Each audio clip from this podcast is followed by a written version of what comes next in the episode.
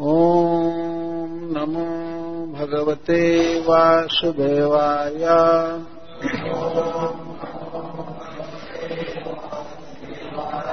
ॐ नमो भगवते वासुदेवाय।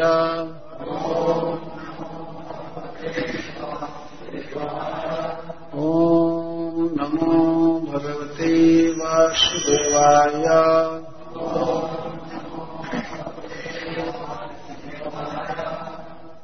श्रीशुक उवाच श्रील सुखदेव गोस्वामी ने कहा, वरीयान श्रेष्ठ वरण करने योग्य। एष यह ते तुम्हारा प्रश्न प्रश्न। कृत किया गया। लोकहिताम, लोगों का हित करने वाला। नृपा, हे राजन आत्मविद सम्मत आत्मज्ञानी लोग ऐसे प्रश्न का बहुत आदर करते हैं। पुंसाम जीवों के लिए, मनुष्यों के लिए, श्रोतव्यादिशु, श्रोतव्य आदि के विषय में, यह जो पर सर्वोत्कृष्ट।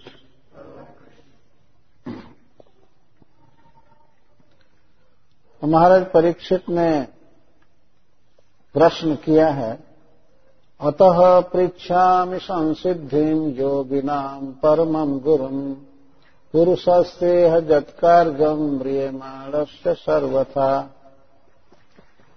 यच्छोतव्यमथो जाप्यम् यत्कर्तव्यम् निर्भि प्रभो।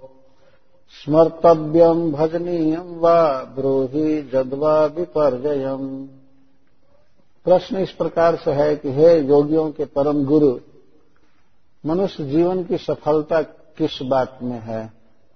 क्या मनुष्य प्राप्त कर ले तो माना जाएगा कि उसने अपने जीवन का परम लक्ष्य प्राप्त किया। और अब कृपया स्पष्ट बताइए कि मनुष्य को क्या सुनना चाहिए, क्या बोलना चाहिए और क्या करना चाहिए। किसका स्मरण करना चाहिए और किसका भजन करना चाहिए। इसके साथ ही ब्रूही जदवा विपर्जय इसके विपरीत भी बताइए, क्या नहीं सुनना चाहिए, क्या नहीं बोलना चाहिए, क्या नहीं करना चाहिए, क्या याद नहीं करनी चाहिए और किसका भजन नहीं करना चाहिए। बहुत स्पष्ट प्रश्न है।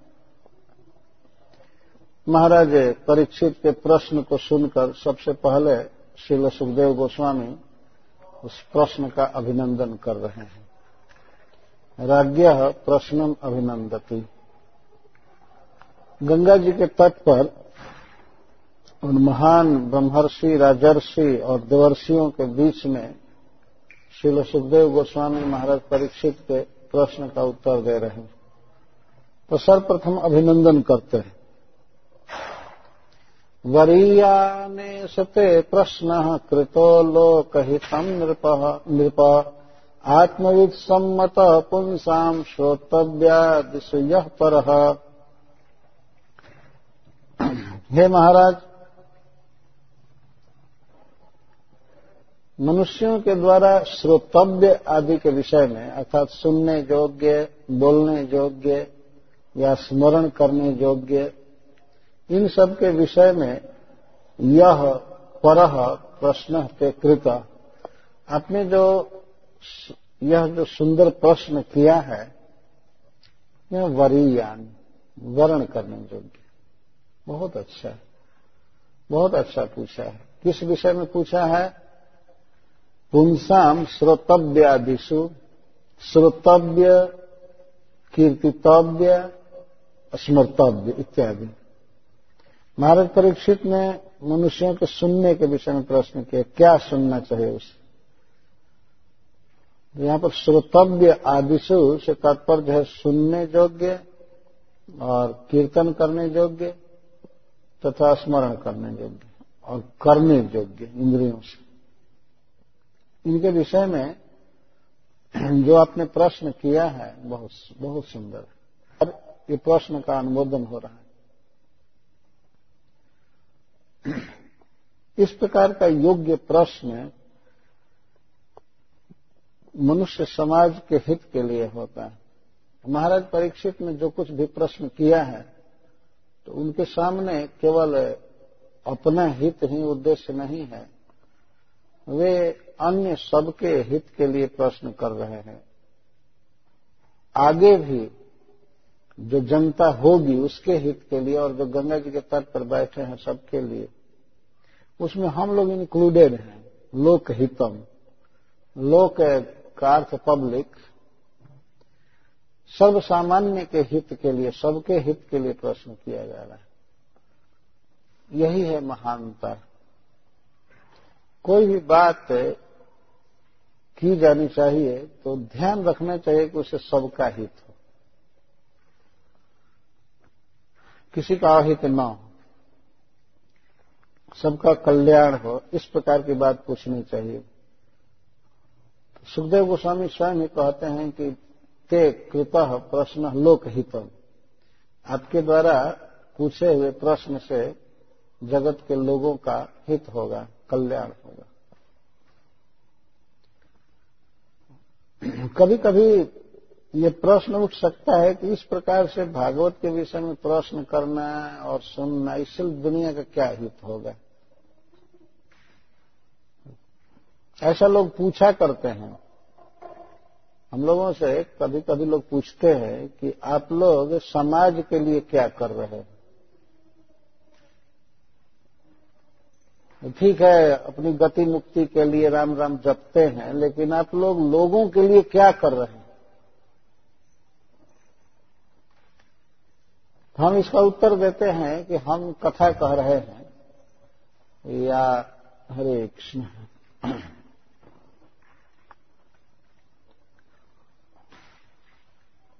कथा करते हैं या मंदिर चलाते हैं, पुस्तक वितरण करते हैं, प्रसाद वितरण करते हैं। यही तो सबसे बड़ा हित हो रहा है लोक हित के लिए किया जा रहा है। इसी में जगत का हित उस भरी सभा में सुखदेव गोस्वामी कहते हैं, लोक हितम। इसी में लोक का हित है। आप लोगों ने सुना होगा, कई तरह के वेलफेयर सोसाइटी की स्थापना होती है। यहाँ संघ बनाना, ये संघ बनाना, ये संघ बनाना। विश्व में सुख लाने के लिए, लोगों का हित करने के लिए सारा प्रयास हो रहा है। कोई भी दुनिया का एक भी इंस्टीट्यूशन ये नहीं कहता होगा कि हम दुनिया के लोगों को दुख देने के लिए संस्था बनाए। है ना? कोई कहेगा? यहाँ तक कि टेररिस्ट भी, वे ये नहीं कहते हैं कि हम दुनिया को दुख देने के लिए बनाए। हम दुनिया को ठीक करने के लिए, सुख शांति के लिए गुट बनाए। वो भी क्लेम करते हैं। कोई भी व्यक्ति ऐसा नहीं कहता है कि हम विश्व में अशांति पैदा करने के लिए संघ बनाए हैं या ये पंथ अपनाए हैं। सभी यही कह, कह रहे हैं कि हम विश्व शांति के लिए कर रहे हैं मानव के हित के लिए कर रहे हैं।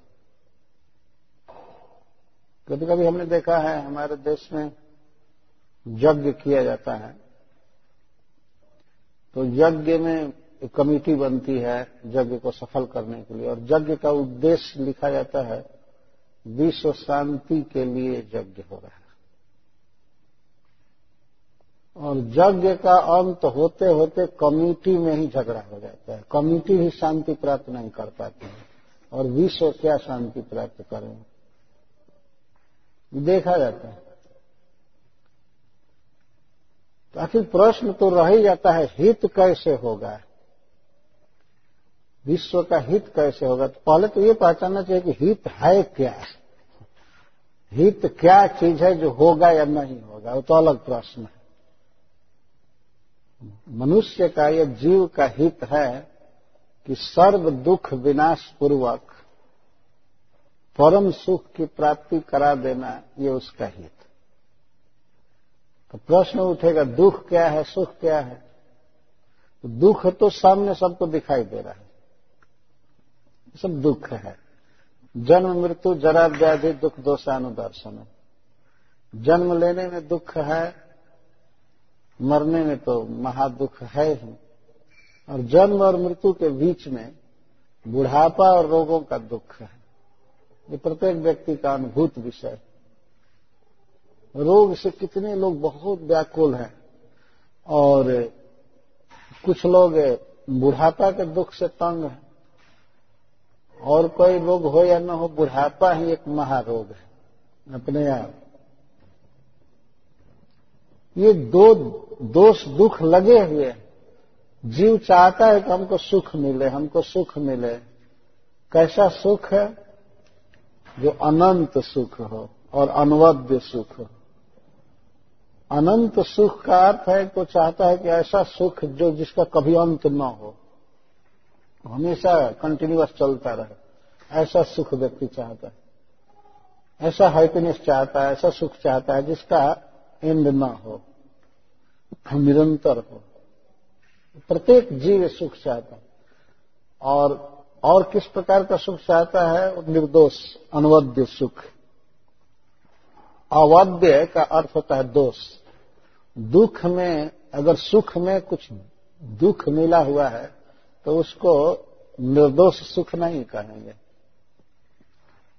दुख के सुख के जो विरुद्ध तत्व है, उसको दुख कहते हैं। तो दुख से यदि बटा हुआ, दुख से मिला हुआ सुख है तो उसको पूर्ण सुख या खांटी सुख नहीं कहते।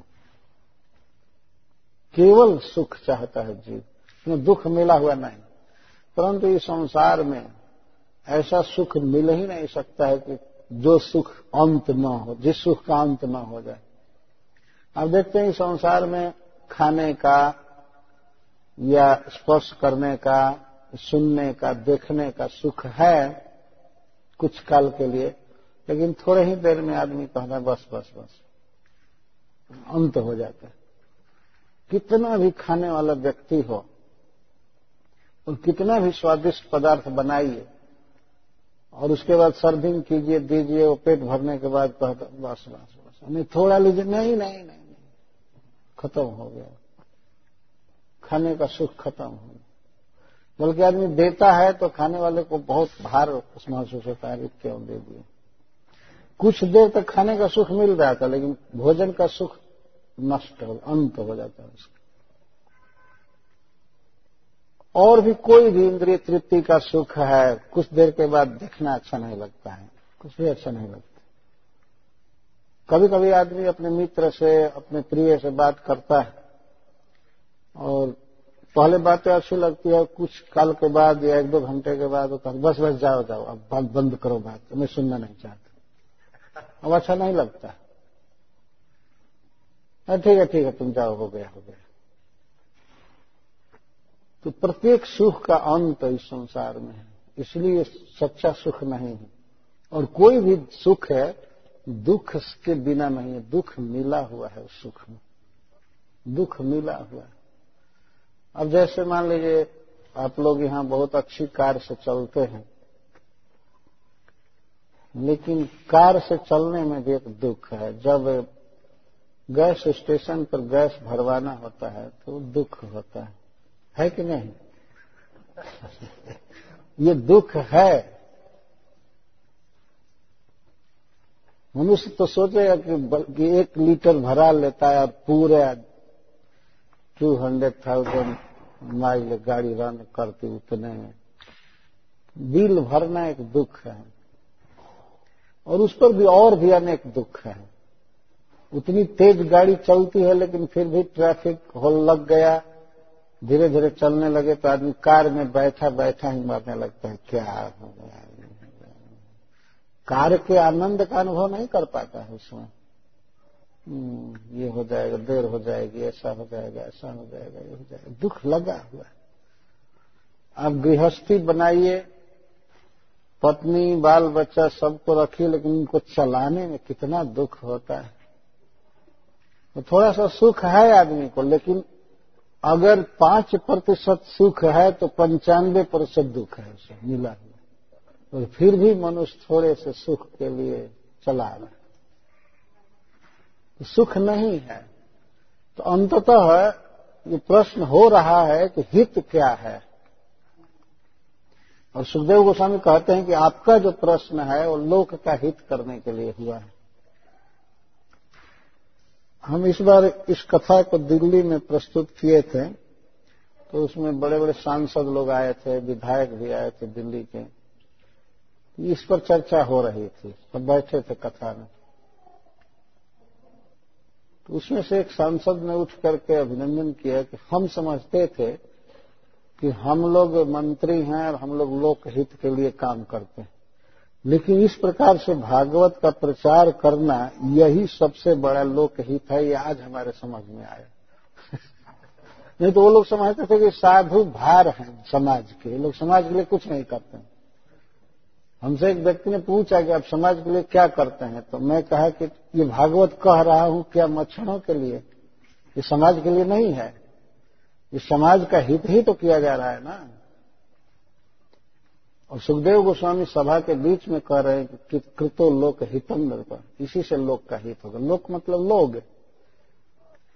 भगवान को जब तक जीव नहीं जानेगा, तब तक उसका हित हो ही नहीं सकता है।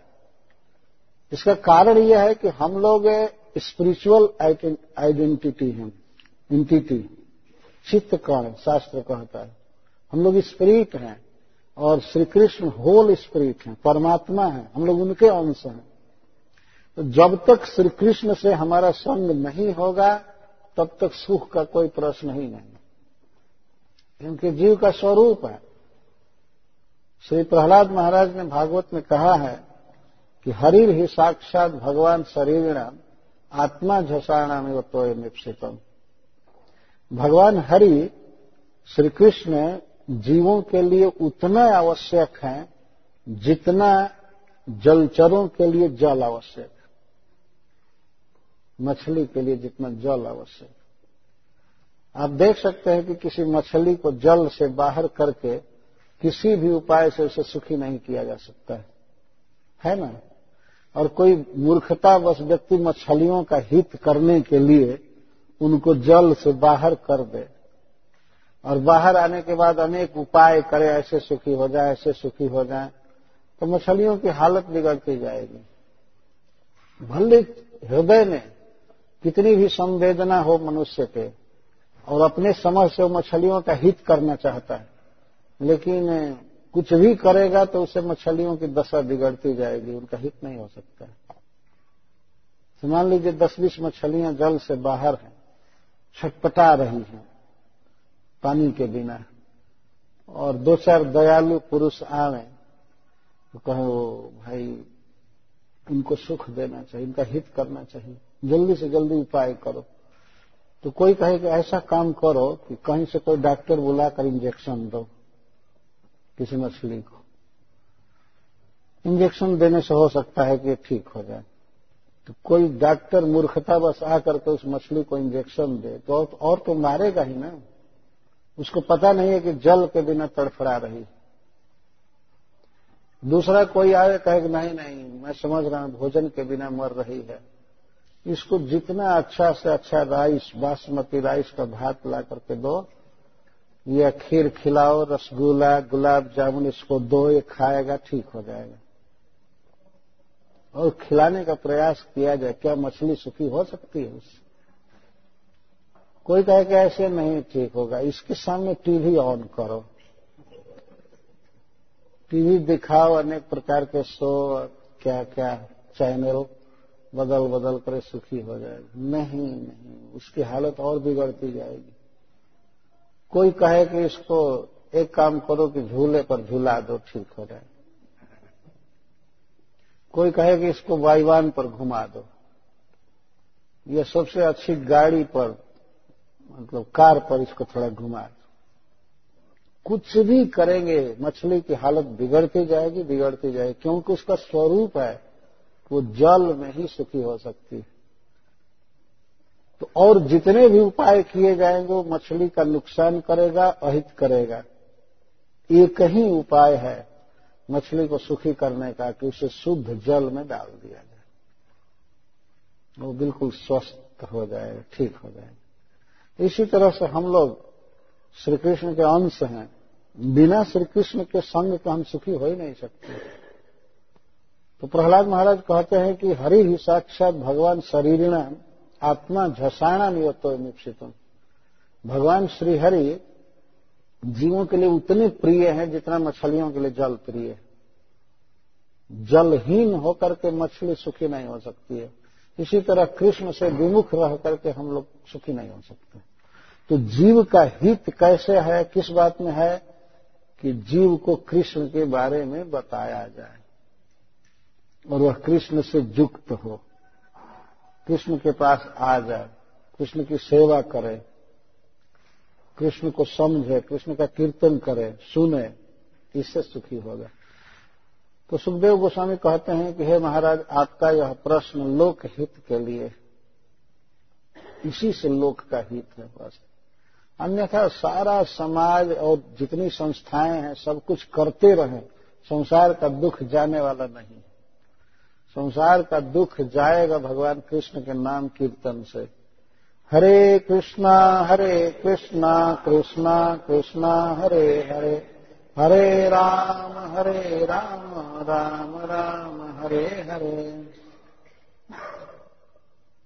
तो इस पर प्रश्न हो सकता है कि सुखदेव जी, आप ऐसी बात क्यों कह रहे हैं?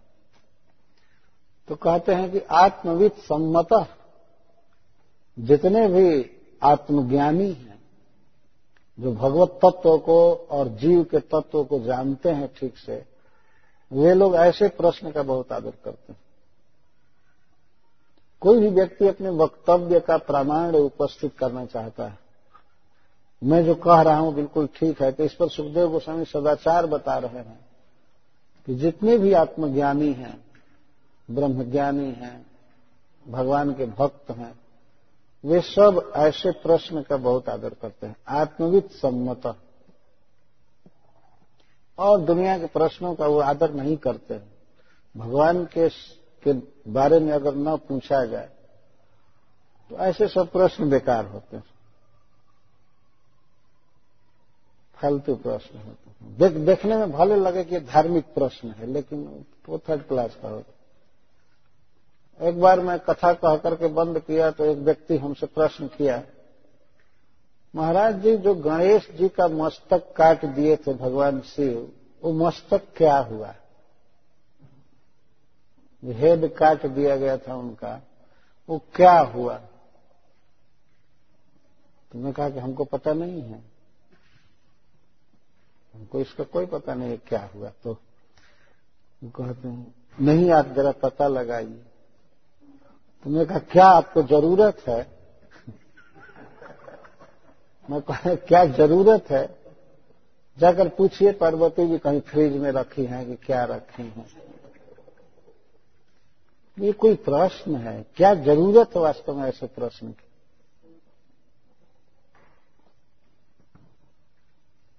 दुनिया तो प्रश्न और उत्तर से भरा हुआ है। चारों तरफ़ प्रश्न है, उत्तर है, ये है, वो है, नाना प्रकार के। ऐसे प्रश्नों से जीवन व्यर्थ जा रहा है। तो आत्मित सम्मत पुंसम आत्मज्ञानियों के द्वारा इस प्रश्न का बहुत आदर होता है। मतलब ऐसे प्रश्न को सुनते हैं, इसके विषय में उत्तर देते हैं, सुनते हैं श्रवण कीर्तन कर जीव का क्या कर्तव्य है, क्या बोलना चाहिए, क्या सुनना चाहिए, क्या याद करना चाहिए, कितना फ़र्स्ट क्लास का प्रश्न है। और यह जीवों के हित के लिए प्रश्न है, बहुत आवश्यक मान लीजिए मछलियाँ छटपटा रही हैं तट पर कहीं, और उनमें से किसी मछली के मन में ये प्रश्न आए कि क्या उपाय करने से हमारी छटपटाहट जाएगी? और उत्तर देने वाला कोई व्यक्ति जाकर कहे कि जल में गिरने से। जब तुम लोग सरोवर में जाओगी, ये समुद्र में या नदी में, तब सुखी हो पाओगी। तो प्रश्न पूछा जाए वो समुद्र कहाँ है, कितना दूर है, कैसे जाएँगे, कैसे उसमें गिरेंगे? तो इस तरह से जीव यहाँ दुख से दग्ध है। तो श्री कृष्ण के विषय में उसे प्रश्न करना चाहिए। सारा प्रश्न श्री कृष्ण से संबंधित है। इस प्रकार प्रश्न का अभिनंदन कर, करते हैं कहते हैं कि पुंसम श्रोतव्यादिशु यह पर। मनुष्य के लिए जो भी सुनने लायक बोलने लायक स्मरण करने लायक विषय है उनमें से तो आपका प्रश्न ही सबसे श्रेष्ठ।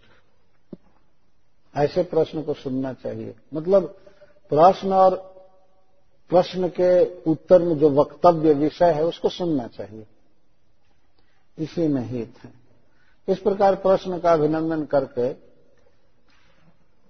अब ब्रूही जदवा विपर्जयम पहले विपरीत का उत्तर दे रहे हैं तीन श्लोक। वृथा क्रियाकलाप में मनुष्यों की आयु का व्यय होता है, व्यर्थ दिन जा, चला जाता है। यह दिखाते हुए ये बता रहे हैं कि मनुष्य को क्या नहीं सुनना चाहिए, क्या नहीं बोलना चाहिए किसका स्मरण नहीं करना चाहिए? सबसे पहले विपरीत उत्तर देते कहते श्रोतव्यादि निराजेन्द्र नृणाम संति सहस्रश अपश्यतात्मतत्व गृहेशु गृह मेधिना हे महाराज, जो गृहेशु गृह में आसक्त हैं, और इस कारण से गृह में भी हैं ऐसे गृह मेधियों के लिए, घर गृहस्थी में जो आसक्त हैं, उनके लिए तो सुनने और कहने की कोटि कोटि चीज़ें हैं। बहुत व्यर्थ बातें बोलते हैं बहुत बहुत सुनने की चीज़ है। सुनने के लिए, बोलने के लिए, देखने के लिए, स्मरण करने के लिए, उनके लिए तो बहुत बहुत विषय। आप देख रहे कितनी पत्रिकाएँ निकलती हैं, कितने बुक्स निकलते हैं, कितने प्रवचन होते हैं, भाषण होते हैं तो लोग सुन ही रहे हैं। सुन रहे हैं चारों तरफ़, बोल रहे हैं, स्मरण कर रहे हैं। तो जो अपश्यताम आत्म तत्व जो लोग आत्मा को नहीं जानते हैं, भगवान के साथ अपने संबंध को नहीं पहचानते हैं, उनके लिए तो कहने, सुनने, स्मरण करने के हज़ारों हज़ारों विषय है। करोड़ों करोड़ों विषय है। अपश्यताम आत्म तत्व अपश्यताम का अर्थ जो नहीं देखते, नहीं समझते, क्या आत्म तत्व मैं कौन हूँ? और श्री कृष्ण के साथ हमारा क्या संबंध है? और उस संबंध के अनुसार हमारा क्या कर्तव्य है? इसको जो नहीं जानते हैं, उनको अपश्यताम आत्म तत्व कहा आत्मा को नहीं जानते। बिल्कुल मूर्ख हैं, अपने स्वरूप को नहीं जानते। तो उनके लिए तो सुनने, कहने आदि की बातें हज़ारों हज़ारों है। यहाँ सहस्रशः का अर्थ अनंत। अनंत प्रकार से लोग सुन रहे हैं। इस संसार में सब देख सकते हैं, कितना लोग देखते हैं। जैसे टीवी देखना हो, स्पोर्ट्स देखते हैं, मैच देखते हैं, और सब देखते हैं। देख रहे हैं, जब से जन्म हुआ है, तब से केवल प्राकृतिक पदार्थों को ही देख रहे हैं। अपने को नहीं समझते हैं, भगवान को नहीं समझते और देख रहे हैं। बोलते भी हैं, नाना प्रकार से, संसार का वर्णन करते हैं तो सुनते हैं, और मन में अनेक क्रियाओं का, अनेक लोगों का स्मरण होता रहता है।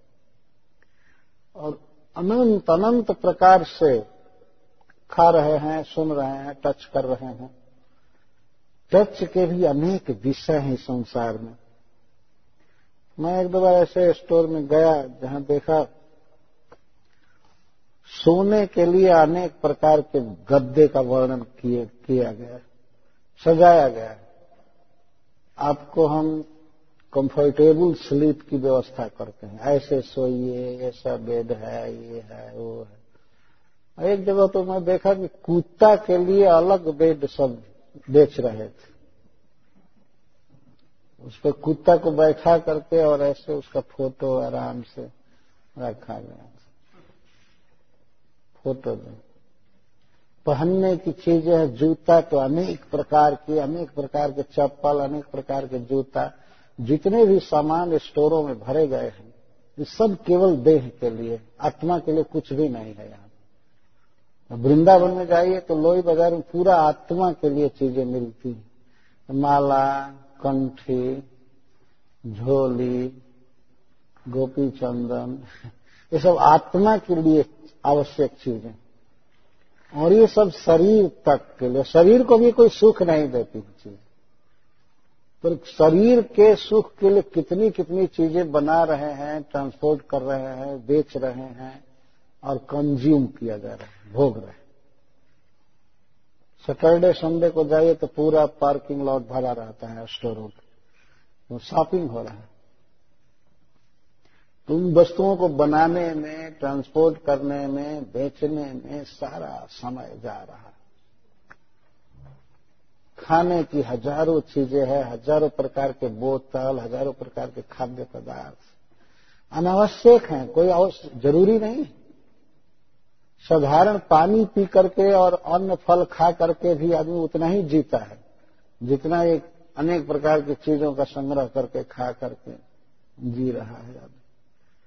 इससे बहुत चीज़ें हैं, लेकिन उनके लिए हैं, ये जो आत्मा को भगवान को नहीं जानते। और गृहेशु गृह में दिना जो गृह में आसक्त। गृह का अर्थ है जो बच्चा में स्त्री में आसक्त है। मोटा मोटी अर्थ यही। गृह का अर्थ हाउस नहीं होता न गृहम गृहम इत्याहुर गृहिणी गृह उच्चत गृह को गृह नहीं कहते हैं। गृहिणी को गृह कहते हैं, संस्कृत में। न गृहम गृहम इत्याहुर, गृहिणी गृह उच्चत गृह का अर्थ होता है जो ग्रहण करे, पकड़ ले, उसको गृह कहते आप ऐसे भी देखिए कि आदमी दिन भर कहीं काम करे, कहीं जाब करे, लेकिन शाम को या जब तक घर में आ जाता है। अपने आप घर पकड़ लिया है उसको। वो रहेगा ही। कोई पाबंदी नहीं है। कि तुम घर पर जाओगे, जाना ही पड़ेगा। कोई अनुशासन नहीं, वो अपने आप चला जाता जेल में तो चारों तरफ़ दीवार रहती है, फाटक रहता है संतरी रहता है, तब आदमी निकल करके नहीं भागता है। लेकिन अपने घर में, परिवार में कोई ताला नहीं लगा है। जब भी आदमी भाग कर चाहे वृंदावन भाग सकता है, लेकिन क्या मजाल कोई भाग सकता है? न हथकड़ी है, न बेड़ी है, न संतरी है, न कुछ लेकिन पड़ा हुआ है। इसको कहते हैं गृह। ऐसा पकड़ लिया। बल्कि लाखों उपदेश कीजिए कि भजन करो भजन करो, फिर भी नहीं होता। इसको गृह कहा गया है। तो गृह में भी गृहिणी ही मुख्य पकड़ने वाली चीज़। गृहिणी, घर की स्वामी कही जाती है, लेकिन सेंटर जो घर गृहस्थी का है वो है पत्नी, स्त्री। तो इस तरह से जीव पकड़ा गया है और गृहमेधी है। गृहमेधी का अर्थ होता है कि उसे मेधतिर हिंसायाम, उसे पाँच जगह पर हिंसा करनी ही पड़ती है। शेखर स्वामी जी ने कहा है मेधती का अर्थ होता है हिंसा। जैसे पानी भरने में, झाड़ू देने में, मसाला पीसने में, भोजन बनाने में पानी, इन सब अवसरों पर उससे हिंसा करनी ही पड़ती है। हिंसा होती रहती और उतनी हिंसा भगवान के द्वारा छूट है, क्योंकि जीने के लिए करना ही पड़ेगा उतना हिंसा। जैसे घर में झाड़ू दे रहे हैं तो कुछ कीड़े मर ही जाते हैं। पानी गर्म करेंगे, भोजन बनाने के लिए उसमें कई सूक्ष्म कीड़े मर जाते हैं। मसाला पीसना है, धान कूटना है, चावल बनाना है समय मरते रहते हैं। आप सोचेंगे कि हम तो कूट नहीं रहे हैं, लेकिन जिन लोगों ने कूटा है और जितने जीव मरे हैं तो उसको खरीदने वाले को शेयर लेना पड़ता है उस हिंसा में। कि समझ लेना चाहिए। बरसात के दिन में रोड पर बहुत से कीड़े आ जाते हैं और मोटे मोटे रबड़ वाले, चक्का वाले गाड़ी पर आदमी चढ़ करके चलता है, मान लीजिए बस पर या कार पर। तो सोचता है कि हम किसी जीव की हत्या नहीं कर रहे हैं। लेकिन बस के चक्का से जितने जीव मरे हैं, उनकी हत्या में उस बस में बैठे हुए पैसेंजरों को शेयर लेना पड़ता है। उनका भाग होता है। जितने जीव मरेंगे तो वो तो वो तो भोगना पड़ेगा। आदमी सोचता है कि हम क्या कर रहे हैं इसमें तो हम तो मार नहीं रहे। मार नहीं रहे तो चौड़ा चक्का चल रहा है और पचपच से वो जो कीड़े मरते जा रहे हैं, क्या बस आपको छोड़ दिया जाएगा? इसलिए कि कार के ऊपर बैठे हैं। ये सब कर्म के सिद्धांत हैं जो लागू होते हैं। पर कुछ कर्म ऐसे हैं जिनके फल के विषय में भगवान मनुष्यों को बांधते नहीं जीने के लिए ज़रूरी। घर में झाड़ू देना, पानी भरना, भोजन बनाना, ये सब। लेकिन अब कोई व्यक्ति ऊपर से स्प्रे करके कॉकरोच मारने लगे, तब तो लगेगा बंधन। अब इतना अधिकार नहीं है कि किसी को भी मारना चालू कर दो। तो इस तरह से गृहस्थ को गृहमेधी कहते हैं, जिसे पाँच जगह पर हिंसा करनी ही पड़ती है। तो एक तो हिंसा करना पड़ रहा है, दूसरे घर गृहस्थी में आसक्त है, विषय भोग में पड़ा हुआ है। नहीं जानता है अपने जीवन के लक्ष्य को। किस तरह से उसका दिन और रात, जीवन का समय बीत जाता है, सुखदेव गोस्वामी कहते हैं। निद्रया ह्रियते नक्तम व्यवाये न च वावय। दिवाचार्थे हया राजन कुटुम्ब भरणे नवा नक्तम जदवय, जो रात में उसकी उम्र है बारह घंटे की रात होती है। नक्तम का अर्थ रात्रि रात्रि। कालीन जो उसका वय उम्र है, वो निद्रया हृयते नींद के द्वारा हर लिया जाता है। मनुष्य रात में सोता है। तो उस रात्रि में भी उसको उम्र मिली है, आयु मिली है। दिन और रात दो विभाग है। तो रात्रि कालीन जो उसकी उम्र है, वो निद्रा के द्वारा हर ली जाती है। निद्रा में पड़े पड़े आदमी कई घंटा बिता देता है। सोए सोए बिता देता है।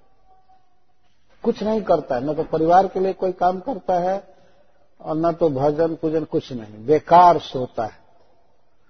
सोना जीवन का बिल्कुल व्यर्थ टाइम बिताना है।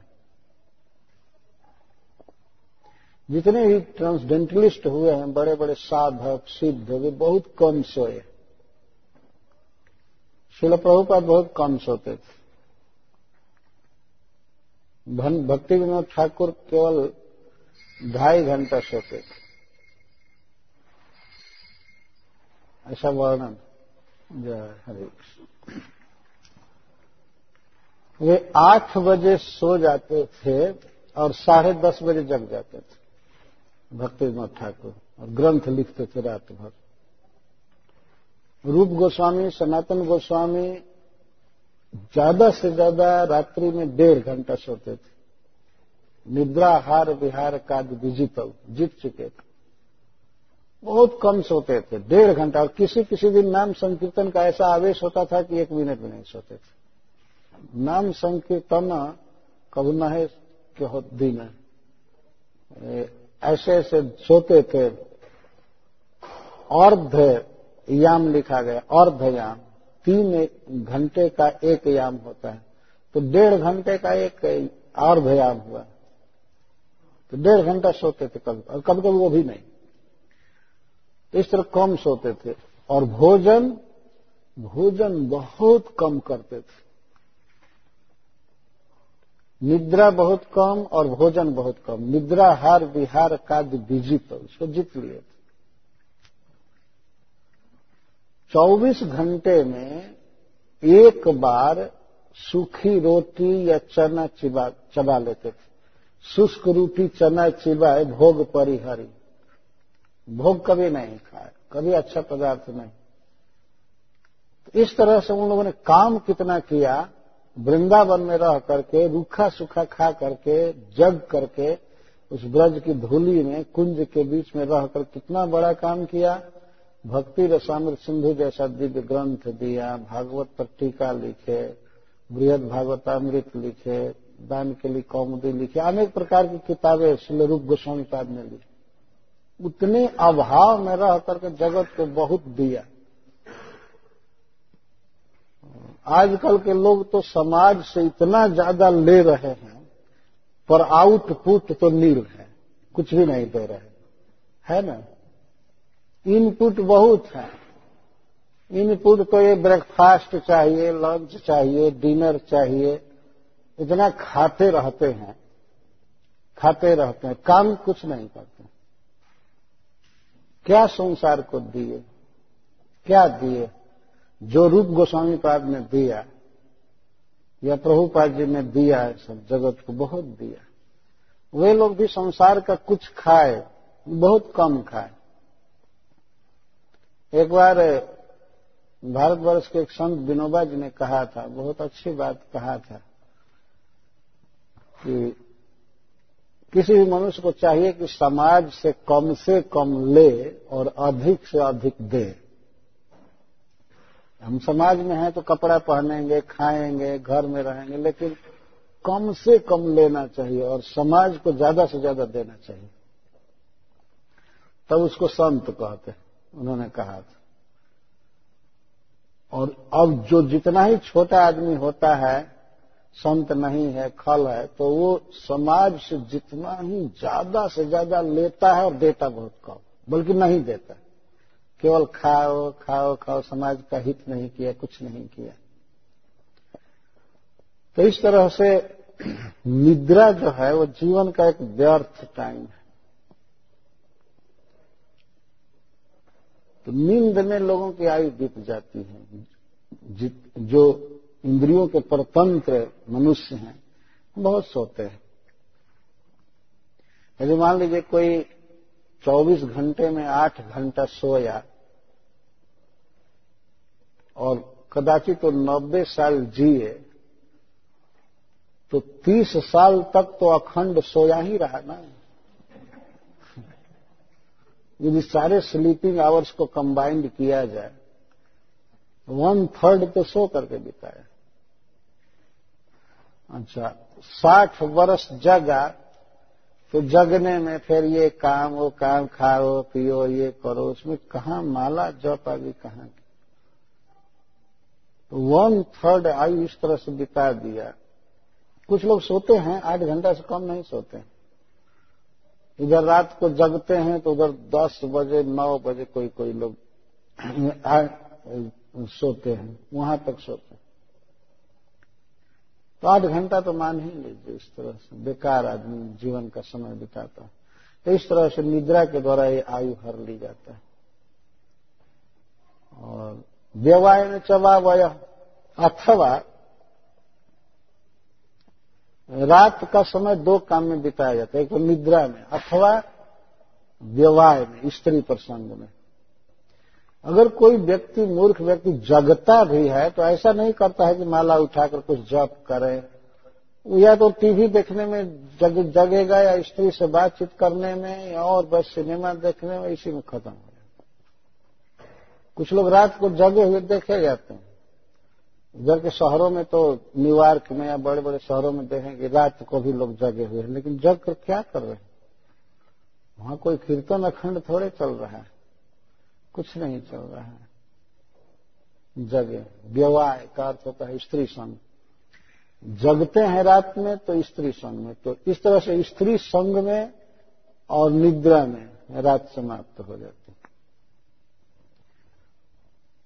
यह प्रश्न होगा कि शिल सुखदेव गोस्वामी यह क्यों कह रहे हैं कि स्त्री संग में ही व्यक्ति जगता है? वास्तव में और जो भी काम है, टीवी देखना या सिनेमा देखना या और कुछ काम करना, ये सब स्त्री प्रसंग। जब रात हो चाहे दिन हो, कोई व्यक्ति भगवान का भजन कर रहा है, भागवत पढ़ रहा है, जप कर रहा है, तब माना जाएगा कि हाँ वो ठीक है। उसका समय ठीक जा रहा है। तो रात्रिकालीन समय ऐसे चला जाता है। दिवाचार थे है राजन कुटुम्ब भरणे नवा और दिन का जो उसका उम्र है, वो कैसे जाता है? अर्थे हया अर्थ या? पैसा के लिए काम करने में, जॉब करने में, ये, वो, दौड़ने, जाने, आने में, काम करने में, समय चला पैसा कमाने में। दिन का समय पैसा कमाने में चला जाता है। अथवा सैटरडे और संडे को कुटुंब भरने नवा शॉपिंग में चला जाता है। ये खरीदो, ये करो ये करो, पिकनिक में जाओ, पार्टी में जाओ, सैटरडे, संडे वैसे खत्म। और बाकी दिन गधे की तरह काम करो। इसी में जा रहा है दिन तो और हया कुटुंब भरणे नवा किसी किसी को देखा भी जाता है, अगर सैटरडे को, संडे को छुट्टी हुई है तो उस दिन कुटुंब का भरण करता है, किसको क्या लाना है, किसको क्या लाना है, ये सफ़ाई करो, ये करो, वो करो करो। गया। तो सैटरडे, संडे ऐसे चला जाता है और फिर हाय रे मंडे आ जाता है। कुछ लोगों के लिए तो बहुत दुखद काल वीकेंड बहुत अच्छा लगता है और वीकडेज बहुत बुरा लगता है। आदमी चाहता नहीं है इस तरह परिश्रम करना, लेकिन क्या करेंगे करना ही पड़ता आठ आठ घंटे परिश्रम किया और आने जाने में जो देख ही रहे हैं ट्रैफ़िक, ये कोई जीवन है रोड पर चलना, कार में चलना, ये कोई जीवन नहीं है वास्तव में। लेकिन मनुष्य इस तरह से फंसा हुआ है। कितने लोगों का तो लगता है कि तीन चार घंटा रोज रोड पर बीत जाता होगा है ना? हाँ ये कोई जीवन नहीं है इस तरह से। अच्छा वो अभी चलो रोड पर बीत रहा है तो मंदिर आने के लिए अगर बीता बितावे एक आध घंटा तो वो भी एक सार्थक हो जाए। लेकिन डाउन टाउन जाने में बिताते तो जो भी हो, इधर, उधर, भागो, उधर, हर हर हर हर। कुछ फुर्सत भी मिली दिन में तो जा करके लेक के किनारे सनसाइन ले रहे हैं। इस तरह से बिना मतलब एक बार मैं देखा कुछ लोग ऐसे लेटे हुए थे नग में, केवल कॉफीन पहने हुए, चड्डी पहने हुए, धूप में। तो मैं ये क्या कर रहे हैं? अपने को रेड बनाना चाहते हैं। शरीर गोरा है तो उसको थोड़ा लाल में अरुण वर्ण का बनाने के लिए सूर्य का प्रकाश ले रहे हैं। और कोई लज्जा नहीं, स्त्री भी वहीं लेटी है, पुरुष भी लेटे हैं सब। अगर लेक है तो उसको भगवान की विभूति मान करके वहाँ पर जा करके अगर जप करते, बैठ करके, कितना बड़ा जीवन का लाभ मिलता है। हरे कृष्णा हरे कृष्णा कृष्णा कृष्णा, हरे हरे। हरे राम हरे राम राम राम, हरे तो दिन का समय पैसा कमाने में और कुटुंब के भरण में बीत जाता है।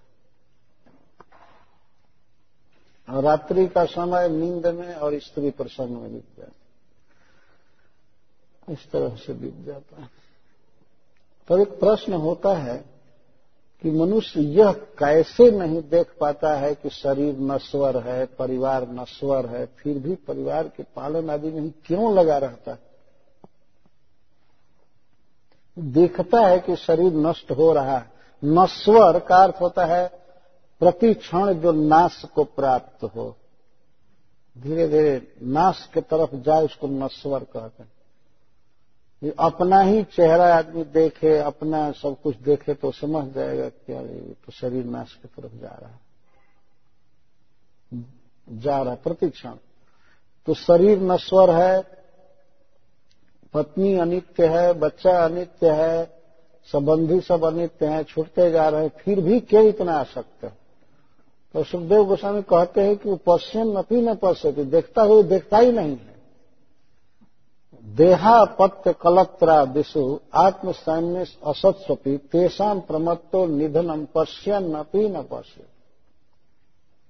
मनुष्य देखता है क्या क्या देखता है? देह अपत्य कलत्रा दिशु, देह, पुत्र, स्त्री, ये जो जीव की सेना के समान है, वो मानता है कि इस संसार के भोग भोगने में हमारी मदद करते हैं। मनुष्य संसार में सोचता है कि बेटा हमारा साथ दे रहा है। संसार को बेटर भोगने में स्त्री साथ दे रही है और देह साथ दे रहा है। देह संसार को भोगने का सबसे मूल साधन है। और इसके साथ और सब असिस्टेंट हेल्प कर रहे हैं हमको कि हम जरा बेटर भोग सके। इनको आत्म सैन्यसु कहा गया। ये आत्मा के सैनिक हैं, अर्थात जीव के सैनिक हैं, इसको हेल्प करते हैं। लेकिन वो देखता है कि जो हमको हेल्प करने वाले थे तेषम प्रमत्त निधनम, उनका निधन देखता है, लेकिन इतना प्रमत्त रहता है, इतना प्रमत्त रहता है कि पश्चिम पी न पश्य देखता हुआ भी नहीं देखता। देखता है कि हमारे चारों तरफ़ लोग मर रहे हैं, न्यूज़ पेपर में भी पढ़ता है, टीवी में भी देखता है। और आगे पीछे अपने परिवार में भी कई लोगों का मरण शरण देखा या तलाक देखा डिवोर्स देखा सब देखा, लेकिन फिर भी पागल। पश्चिम न पी न पश्चिम कुछ नहीं देख पाता। देखता हुआ भी नहीं देखता श्रीमद भागवत के पंचम स्कंध में एक श्लोक है, जिसमें भद्र जी भगवान हयग्रीव से कहते हैं कि बदंत विश्वम कव्यम स्मनस्वरम पश्यंत चाध्यात्म विदो विपश्चित मुह्यंत तवा माया। सुविस्मितम कृत मजो नतोस्मितम बड़े बड़े विद्वान इस संसार को कहते हैं कि नश्वर है। और अध्यात्म में आगे बढ़े हुए लोग तो देखते भी हैं कि नश्वर है। फिर भी माया में फंस जाते हैं। आपकी माया की अद्भुत शक्ति देखते हैं। जानिया सुनिया विष खाएँगे देखने का अर्थ है कि कोई मान लीजिए जहर रखा हुआ है बोतल पर, बोतल में, और उस पर लिखा है लेबल पॉइजन लिखा है। और दो चार आदमी बाहर से भी निकट में भी कहते हैं कि पॉइजन है पॉइजन है, लेकिन हाय रे, उठा करके पी। देखते हैं, जानिया सुनिया विष खाई। मनुष्य जन्म पाइया, राधा कृष्ण ना भजिया, जानिया सुनिया विष खाए जान गया कि विष है, और दूसरे लोग सुना भी रहे थे, फिर भी खा लिए। हरि हरि विफल जन्म गवान ये दशा है मनुष्य। वास्तव में भगवान की माया अद्भुत प्रचंड है, अद्भुत शक्तिशाली और एक श्लोक में भद्र श्रवा जी कहते हैं तो अद्भुत बात कहते हैं कि मनुष्य देखता है कि हमारे पिताजी मर गए, चले गए। और यह भी देखता है कि हमसे जन्मा हुआ व्यक्ति, बच्चा भी मर गया।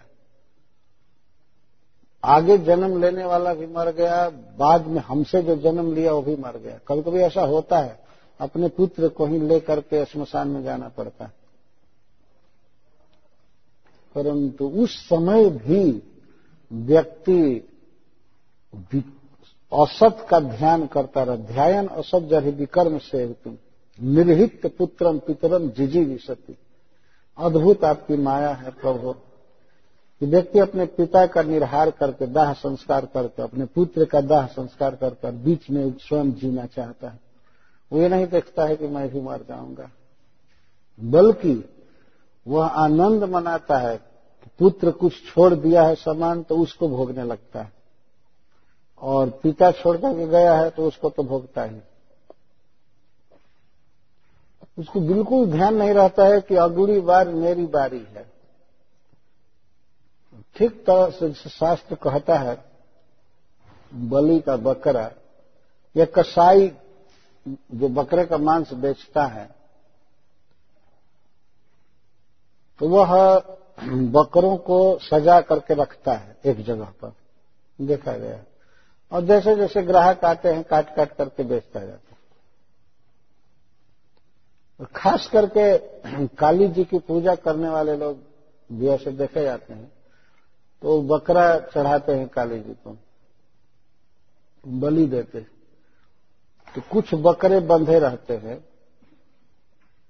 तो उन बकरों को क्या करता है वो वर्षी पर कि लाल कपड़ा ओढ़ा देता है, स्वागत करता है इनका तो वस्त्र समर्पित करता है। तिलक देता है। माला पहनाता है। और कुछ पुआ या चना डाल देता है खाता रहता है घास डाल देता और वो बकरा ये नहीं देखता है कि दो मिनट के बाद ही मेरे मस्तक पर तलवार चलने वाला है। कुछ नहीं जानता। और खाने में लगा रहता वो खाता है, पीता है। इस तरह से उसकी दशा रहती है। और अपना आसन्न संकट नहीं देख पाता। है यही दशा मनुष्यों की। अच्छा बकरा तो बेचारा कुछ पढ़ता नहीं है, देखता नहीं हो तो समझ में नहीं आएगा। लेकिन ये तो न्यूज़ पेपर में ही पढ़ता है बकरा। न्यूज़ पेपर में पढ़ता है, इधर इतने लोग मारे गए। इतने इराक में मारे गए। तो उतने उधर मारे गए। तो उधर ये मारे गए। इधर दुर्घटना में मर गए। उधर बम ब्लास्ट में मर गए। इधर ये हो गए। हार्ट अटैक में वो मर गए। वो हो गए, वो हो गए। लेकिन पश्चिम नपी न पश्चिम। देखता हुआ भी नहीं देख पाता। ये भगवान की प्रबल माया। एक बार महाराज युधिष्ठिर से जक्ष ने पूछा किमाश्चर्यम आश्चर्य क्या है? उसने सौ प्रश्न किया था युधिष्ठिर महाराज। आश्चर्य क्या है?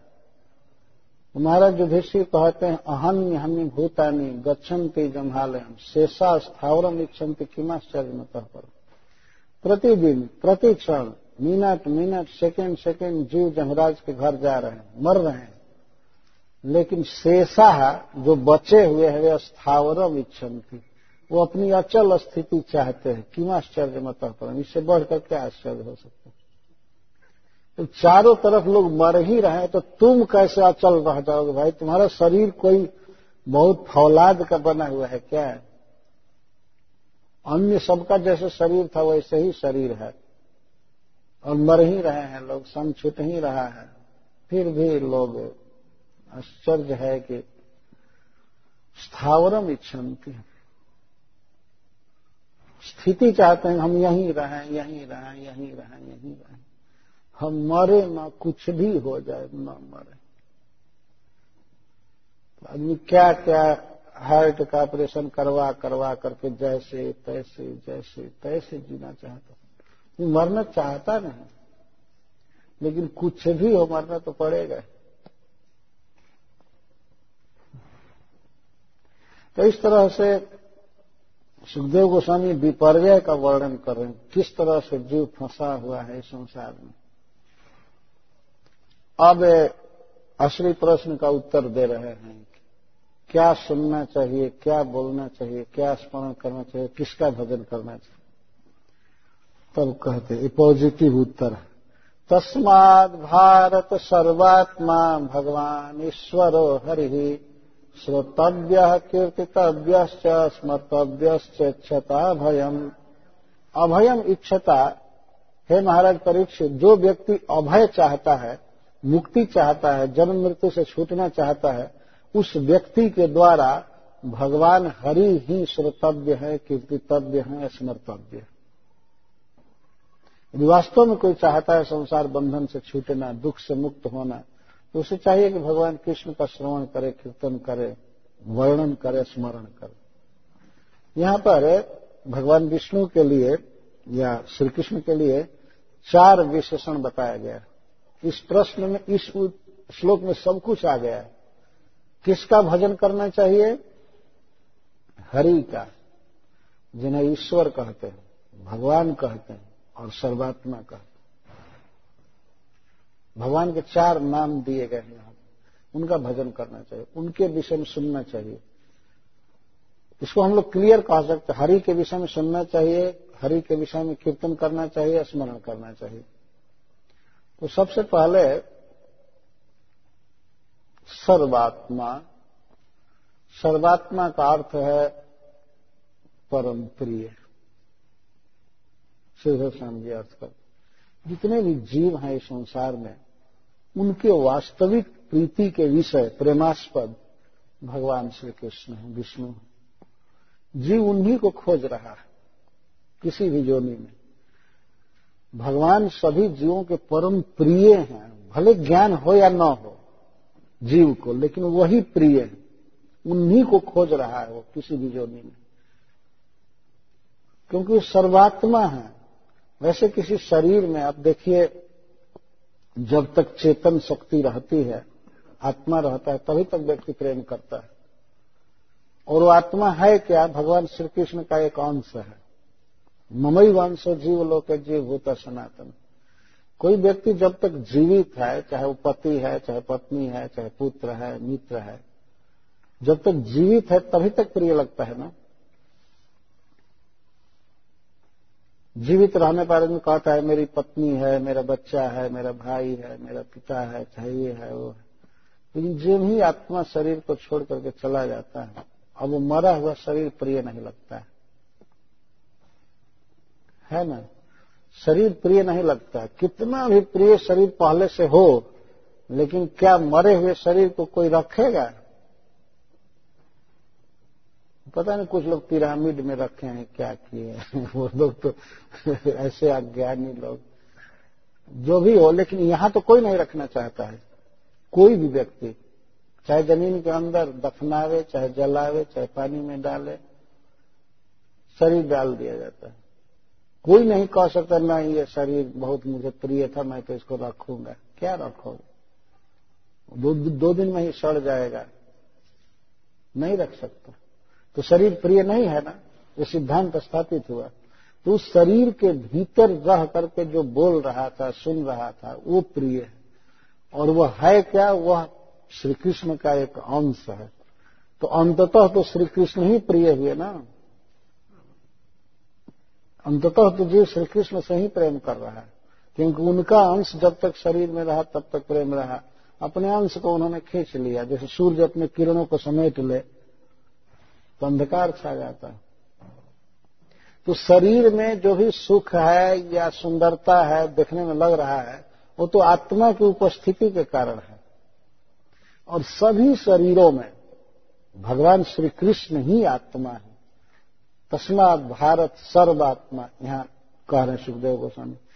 आखिर जीव उन्हीं से प्रेम कर ही रहा है इनडायरेक्ट में। तो डायरेक्ट उन्हीं का श्रवण कीर्तन क्यों न करे? कृष्ण सभी के परम आत्मा है। सभी आत्माएँ उन पर आधारित है। उनके अंश है। इसीलिए श्री कृष्ण को परम आत्मा कहते हैं। आत्मा ही परमो हरि। श्री कृष्ण परम आत्मा। आत्मा के बिना कहीं कोई सुख नहीं है, कहीं कोई चेतना नहीं है, ज्ञान नहीं है, उत्सव नहीं है, कुछ नहीं है। और श्री कृष्ण सर्वात्मा है। ऐसा नहीं कि मेरी ही आत्मा है, आपकी ही आत्मा है, वो जड़ चेतन सभी पदार्थों में वो आत्मा है।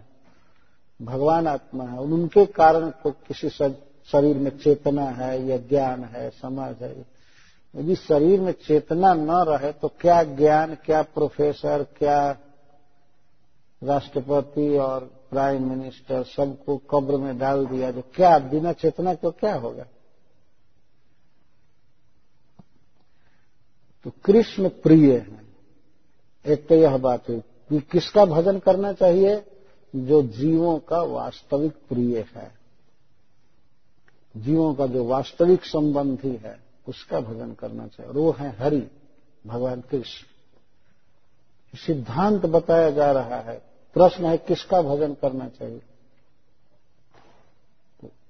एक तो यह विशेषता है, सर्वात्मा, भगवान। और भगवान का अर्थ है, इति सौंदर्यम। सिद्ध स्वामी जी लिखते हैं, भग का अर्थ ऐश्वर्य।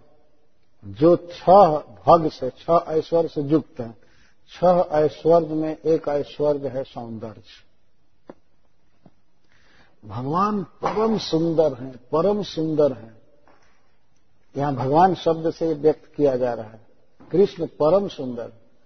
देखा जाता है कि संसार में कोई व्यक्ति सुंदर व्यक्ति से प्रेम करना चाहता है। वो चाहता है कि मैं जिसका आश्रय लू, जिसका भजन करूँ, वो सुंदर हो और नित्य हो।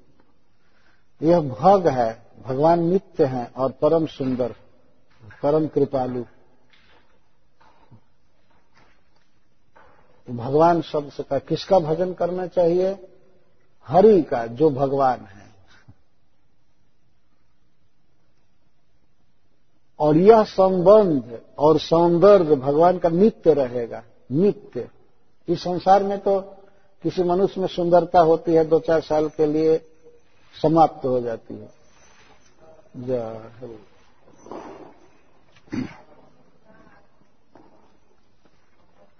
और संबंध भी समाप्त हो जाता है।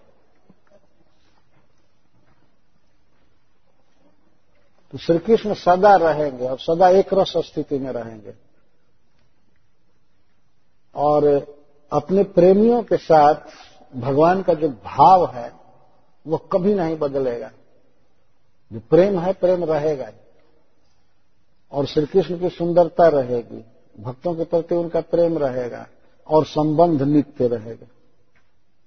क्योंकि श्री कृष्ण पर काल का कोई असर नहीं है। वे वृद्ध हो नहीं सकते।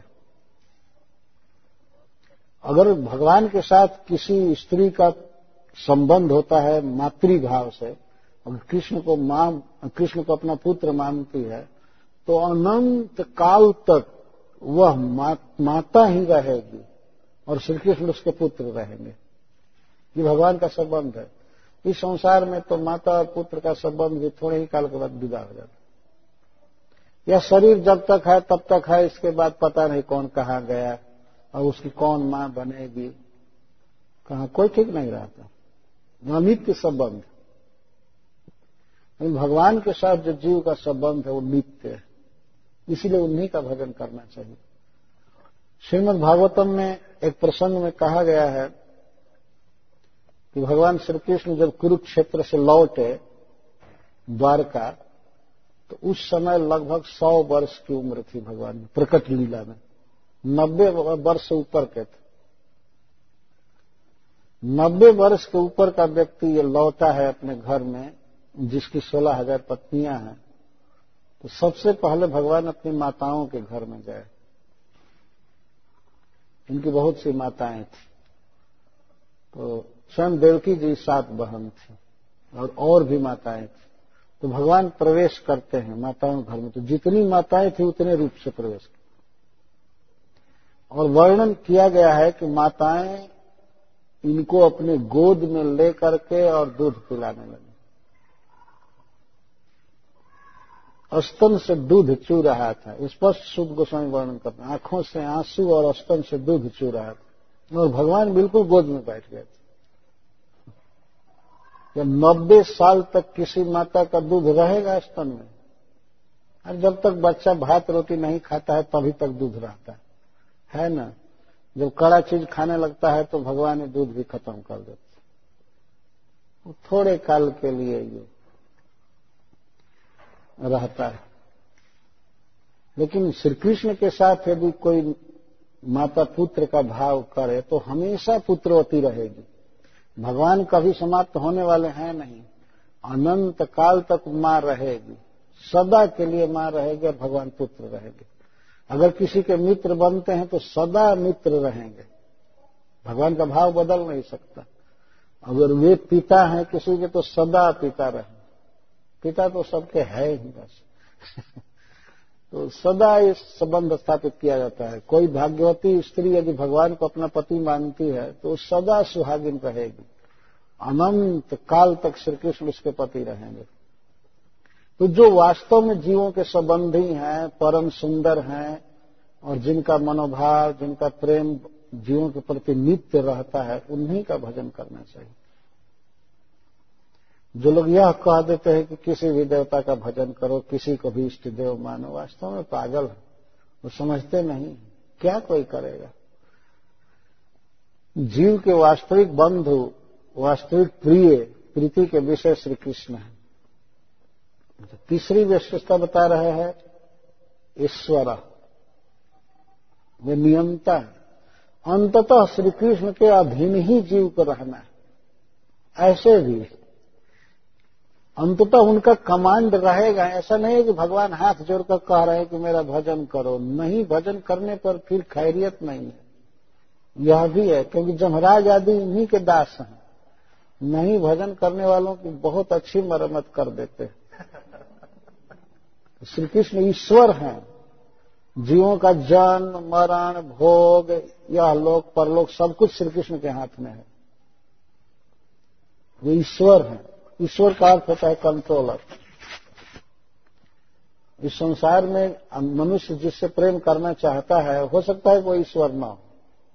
कोई मान लीजिए घर का मालिक है, चाहे देश का मालिक है, स्टेट का मालिक है, कितने दिन तक? पाँच साल तक। फिर चुनाव हुआ, दूसरा क्या कोई ईश्वर कमांडर इन चीफ ऐसे लिखते हैं ना। कमांडर इन चीफ है और कुछ ही काल के बाद उसको कोई रोग कमांड करने करेगा। वो क्या कमांड कर पाएगा? कुछ नहीं कर सकता। किसी की स्थिति ठीक नहीं है। सदा से ईश्वर है श्री कृष्ण कमांड है ब्रह्मा जी पर, शिव जी पर, जमराज जी पर सूर्य पर, चंद्रमा पर। मया ध्यक्षण प्रकृति सूयते सचराचरम। हेत माने न कौन कौनते, जगत भी परिवर्तते। सब कुछ भगवान के अधीन है। तो जब अंततः उनके अधीन ही रहना है तो क्यों नहीं अनुकूल भाव से उनके अधीन रहे? अधीन रहना ही है। अरे कोई श्री कृष्ण से बाहर हो जाता इनके कंट्रोल से बाहर हो जाता तो माना जाता चलो नहीं। अंततः तो उनके अधीन ही रहना है। कब शरीर जाएगा, कब शरीर दूसरा मिलेगा, क्या खाने को मिलेगा, क्या पहनने को मिलेगा कब मित्र मिलेंगे, माँ मिलेगी, पिता मिलेंगे, भाई मिलेंगे, सब कुछ कृष्ण के हाथ में है। इसीलिए ऐसे सर्वसमर्थ श्री कृष्ण का भजन करना चाहिए, इनके विषय में सुनना चाहिए, बोलना चाहिए। और चौथा गुण बता रहे हैं भगवान का, हरि। हरि का अर्थ इति बंध है, हरित्व। श्रीधर स्वामी जी कहते जो बंधन हर लेते हैं, जीव का दुख हर लेंगे, कर्मबंधन हर लेते हैं, उनको हरि कहते हैं। चैतन्य महाप्रभु ने कहा है, हरि शब्द अनेकार्थ, दुई मुख्यतम सर्व अमंगल हरे प्रेम दिया हरे मान। वैसे तो हरि शब्द के बहुत अर्थ हैं, लेकिन दो मुख्य अर्थ है। यह है सर्व अमंगल हरे, अपने भक्त के, शरणागत के सभी दुख को भगवान हर लेते हरती इति हरि, जो हर ले उसको हरि कर तो सारा दुख हर लेते हैं। भगवान सारा अमंगल दूर कर देते हैं। जो हम लोग स्वस्थ वाचन श्लोक में पढ़ते हैं, ओम पवित्र पवित्रो वा सर्वावस्था गतो पिवाह यह स्मरेत पुंडरी काक्षम सबाह्याभ्यंतरो शुचि जो व्यक्ति अपवित्र हो, चाहे अपवित्र हो ये कमल नयन भगवान श्री कृष्ण का, विष्णु का वह स्मरण करता है तो भीतर बाहर सब ओर से पवित्र हो जाता भगवान का स्मरण करने से। इस तरह पाप नष्ट कर देते जैसे सूर्य लोगों के नेत्रों का अंधकार नष्ट कर देता है, वैसे भगवान श्री कृष्ण पाप, अमंगल कर्म बंधन सब कुछ हर लेते हैं। कितने से? केवल नाम उच्चारण करने से। हरे कृष्णा हरे कृष्णा कृष्णा कृष्णा, हरे हरे। हरे राम हरे राम राम राम, हरे हरे। कितने भगवान मंगल में हैं। उनके नाम का कोई श्रवण कर ले, कीर्तन कर ले तो उसका सारा अमंगल नष्ट हो जाता। और फिर प्रणाम करे, दर्शन करे, भगवान की कथा सुने, तब कितना पवित्र होगा। जिन किन प्रकारण से, कैसे भी, नामाभास से भी किसी का संबंध हो जाता है तो भगवान श्री कृष्ण उसका अमंगल हर लेते हैं। केवल सामने आ जाने से उनका स्वभाव है भगवान का। स्वभाव है कि बंधन हरे जैसे सूर्य के सामने कोई आवे तो आँखों का अंधकार जाएगा ये स्वभाव है। अग्नि के पास जाएगा तो शीत दूर हो जाएगा, ठंडा दूर हो जाएगा। स्वभाव है भगवान। उनका कोई नाम लेता है, उनको प्रणाम करता है, चिंतन करता है, उनके पास आता है तो उसका अमंगल नष्ट हो जाता है। जैसे पूतना। पूतना बहुत बुरे हृदय से आई थी भगवान के पास। बहुत बुरा कलेजा। श्री कृष्ण को अपना स्तन पिलाकर, अपने स्तन में लगे हुए हलाहल विष पिला करके उनको मारने के लिए आई थी। उसकी कोई भी नियत हो, लेकिन भगवान तो भगवान है। भगवान के पास आते ही भगवान ने उसे अपनी मातृ गति दिया। जसोदा जी को जो सौभाग्य प्राप्त है, वह सौभाग्य पूतना को भगवान ने दिया। ये भगवान का स्वभाव है। वो अमंगल दूर होगा ही होगा ही, इसीलिए उनको हरि कहते अमंगल दूर हो ही जाएगा। केवल अभिमुख गमन से। भगवान ने पूतना के डार्क साइड को देखा ही नहीं। केवल उन्होंने यही देखा कि ये गोपी का ड्रेस पहन कर आई, बस, और हमारे ब्रज में आई। इतना ही देख। हमारे पास आई। तो बेचारी चाहे जैसे पहले का हो, दुष्कर्मी हो, बेचारी अज्ञानी है, कुछ भी है, मैं तो अज्ञानी नहीं हूँ ना। जो भगवान की महानता है, चाहे बुरा नियत से आई, चाहे कुछ भी आई, लेकिन मैं बुरा नहीं हूँ ना। तो अपने गुण से भगवान उसका हित कर ही दिए। स्वाभाविक। उसको वस्तु शक्ति कहते हैं। भगवान ये सब विचार करते ही नहीं। अहम तो आम सर्व पापे भ्यो मोक्ष श्यामी माँ सुच तुम मेरे शरण में आ जाओ, मैं तुम्हें सब पाप से मुक्त कर दूँगा। इसको कहते हैं हरि। जीव के अमंगल को हर लेते हैं, दुख को हर लेते हैं। अजामिल बेचारा इतना पाप किया था। अंतिम समय में अपने पुत्र के स्नेह में उसने नारायण शब्द बोला। लेकिन भगवान का नाम इतना महामंगलमय है कि उसका कल्याण हुआ, जमराज के दूत चले गए, जमपास काट दिया गया और बाद में भजन करके भगवान का धाम प्राप्त किया। जिसके नाम की, जिसके कथा की, जिसके प्रसाद की, ये सब इतनी महिमा है, वही प्रभु भजनीय है। उन्हीं का भजन करना चाहिए। और कोई भजनीय नहीं है वास्तव में। गोस्वामी तुलसीदास जी ने तो देवताओं के विषय में कहा है कि देवता तो ऐसे हैं सब कि जाही जल जाचो कहे अमीय पियाउस अगर देवताओं से मांगिए कि हमको जल चाहिए कुछ जल दीजिए। तो कहेंगे, हमको अमृत ला करके दो तब देंगे। तो जब हमको अमृत ही प्राप्त होता तो हम आपसे क्यों प्रार्थना करते? तो हमको पानी दीजिए पानी दीजिए तो कहते, अमृत ला करके दो तब देंगे। ये देवताओं का हिसाब।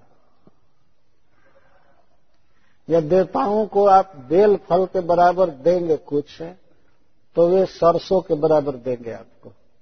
ये हिसाब है। ये बिना पत्रिका में गोस्वामी तुलसीदास जी कहते हैं। वो कहते हैं कि, हे राम, आपको छोड़कर मैं कहा जाऊँ? कोई किसी से मेरी इच्छा पूरी नहीं हो सकती। जीवों के वास्तविक बंधु भगवान है। वे सब तरह से परिपूर्ण है। वो केवल दुख दूर करना जानते हैं, जीवों को सुखी करना जानते हैं। उन पर अपना कोई दुख नहीं है कि वे जीवों से सोचे कि हमको कुछ हेल्प करे।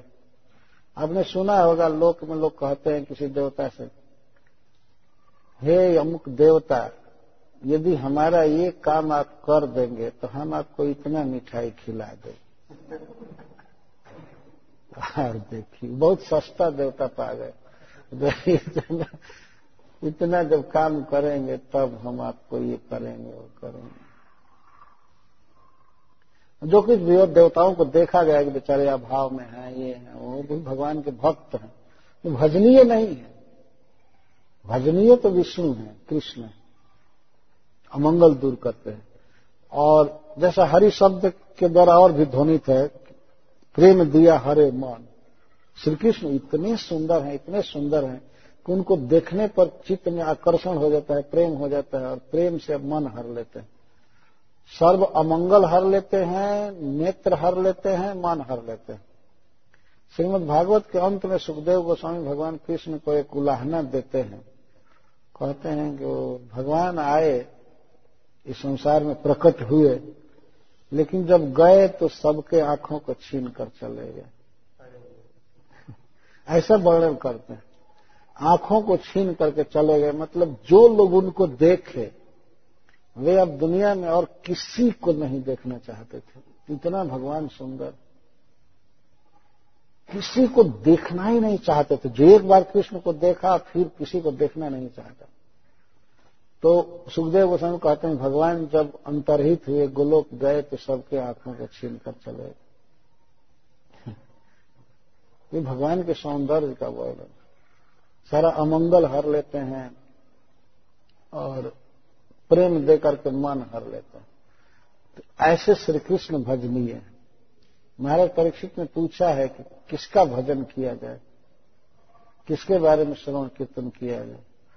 इसका उत्तर इस श्लोक में है कि तस्माद भारत सर्वात्मा भगवान ईश्वरो हरि, श्रोतव्य कीर्तितव्य स्मर्तव्य क्षता भव यदि वास्तव में कोई अभय चाहता है, दुख से मुक्त होना चाहता है तो उसे चाहिए कि वह भगवान कृष्ण का श्रवण करे, कथा सुने, कृष्ण का जप करे, पद गावे, निरंतर आवृत्ति करे, और कृष्ण की सेवा करे, कृष्ण में मन लगावे और कृष्ण को ही संतुष्ट करने की सोच भजनीय का एक अर्थ है।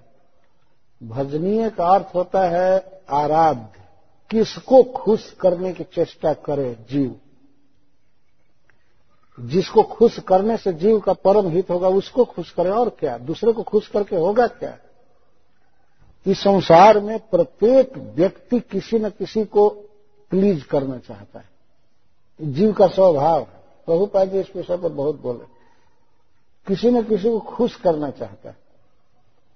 शिला प्रभुपा जी उदाहरण देते हैं कि जैसे सवेरे सवेरे कुछ लोग कुत्ता लेकर के घूमना चालू करते हैं तो वो कुत्ते को प्रसन्न करना चाहते हैं। बेचारा सफोकेशन में रात भर रहा है, थोड़ा खुली हवा में टहलेगा तो फ्रेश हो जाएगा। और मान लीजिए कुत्ते को प्रसन्न करना चाहते हैं, और कुत्ता सेंट परसेंट प्रसन्न हो भी जाए तो उसका क्या होगा? जो प्रसन्न कर रहा है, उसका वो करेगा क्या? किसी तरह से, मान लीजिए आजकल के किसी मशीन से देखा जाए कि कुत्ता बिल्कुल प्रसन्न है हैप्पी है तो जो उसको हैप्पी बनाया है, जो उसकी पूजा किया है, उसका वो क्या करेगा? ज़्यादा से ज़्यादा करेगा, थोड़ा चाटेगा तो चाटने से रोग होता है। कुत्ता अगर चाटता है तो एक उकवत, कुष्ठ रोग होता है। ऐसा लोक में हमने सुना और काट दे तो विष ही चढ़ जाता है।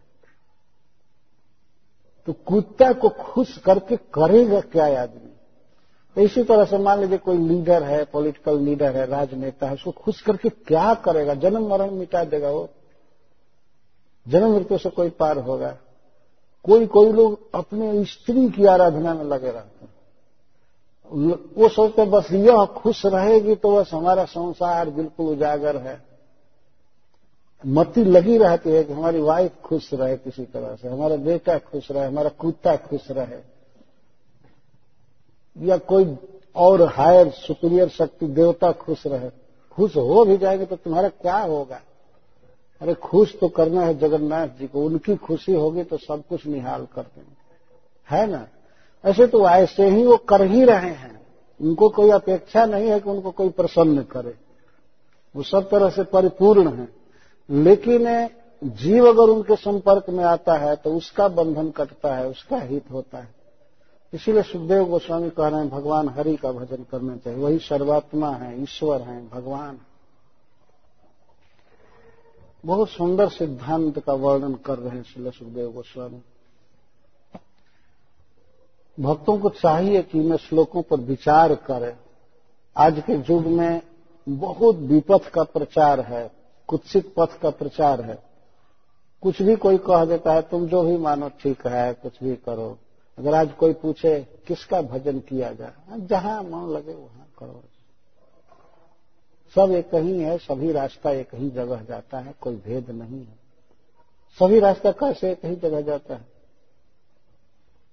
किसी व्यक्ति को मान लीजिए यहाँ से मिलवाकी जाना हो या कहीं आसपास जाना, और किसी से कोई पूछे कैसे जाएँगे कोई भी एक झीट पकड़ लो, चले जाओगे। सभी एक ही जगह जाते हम बताइए, सभी एक ही जगह कैसे जाते कोई भी एग्जिट पकड़ो, कोई कहे कि हम यहाँ से जाना चाहते हैं डेनवर सिटी, और कोई बता दे, कोई भी पकड़ो और पकड़ ले, वो टोरंटो चले जाए। कोई भी रास्ता कैसे चला जाता है भाई? कहीं जाने के लिए रास्ता निश्चित है ना कि ये जाएगा ये जाएगा ये जाएगा। तो आजकल एक फ़ैशन हो गया है। और मूर्ख लोग, साधारण पब्लिक इसको उदार मानते हैं। कोई अगर कहे कि हाँ हाँ सभी रास्ता एक ही जगह जाते हैं तुम कोई भी रास्ता पकड़ो, सब ठीक है। तो उसको समझते हैं कि ये रियलाइज्ड सोल है, ये ठीक बोल रहा है। जबकि वो बोका है, वो स्वयं भी रास्ते नहीं जानता है और लीड कर रहा है गलत। लेकिन उसको समझते हैं कि ये बड़े लिबरल हैं। ये किसी का क्रिटिसाइज नहीं करते। बहुत अच्छे महात्मा। ऐसे ही रास्ता पूछिए कहीं और कोई कह देख नहीं कोई भी एग्जिट पकड़ो, कोई रास्ता पकड़ो, वहीं जाओगे, जहाँ जाना है तुमको। ये तो गलत है ना। सुखदेव गोस्वामी से प्रश्न पूछा गया है, किसका भजन किया जाए? किसका स्मरण किया जाए? किसका कीर्तन किया जाए? किसकी कथा सुनी जाए? तो सुखदेव गोस्वामी कहते हैं, भगवान की कथा, हरि की कथा, सर्वात्मा की कथा, ईश्वर की कथा। क्लियर वर्णन कर रहे हैं। तो इस तरह से श्रीमद भागवत की कथा में कोई संदेह नहीं है। तो हमें इसके बाद आगे रोशन करें, कुछ लिंक बदल रहा है। एतावन संख्य योगाभ्याम स्वधर्म परिनिष्ठ है। इसको कल व्यक्त करेंगे। हरे कृष्ण। जय श्री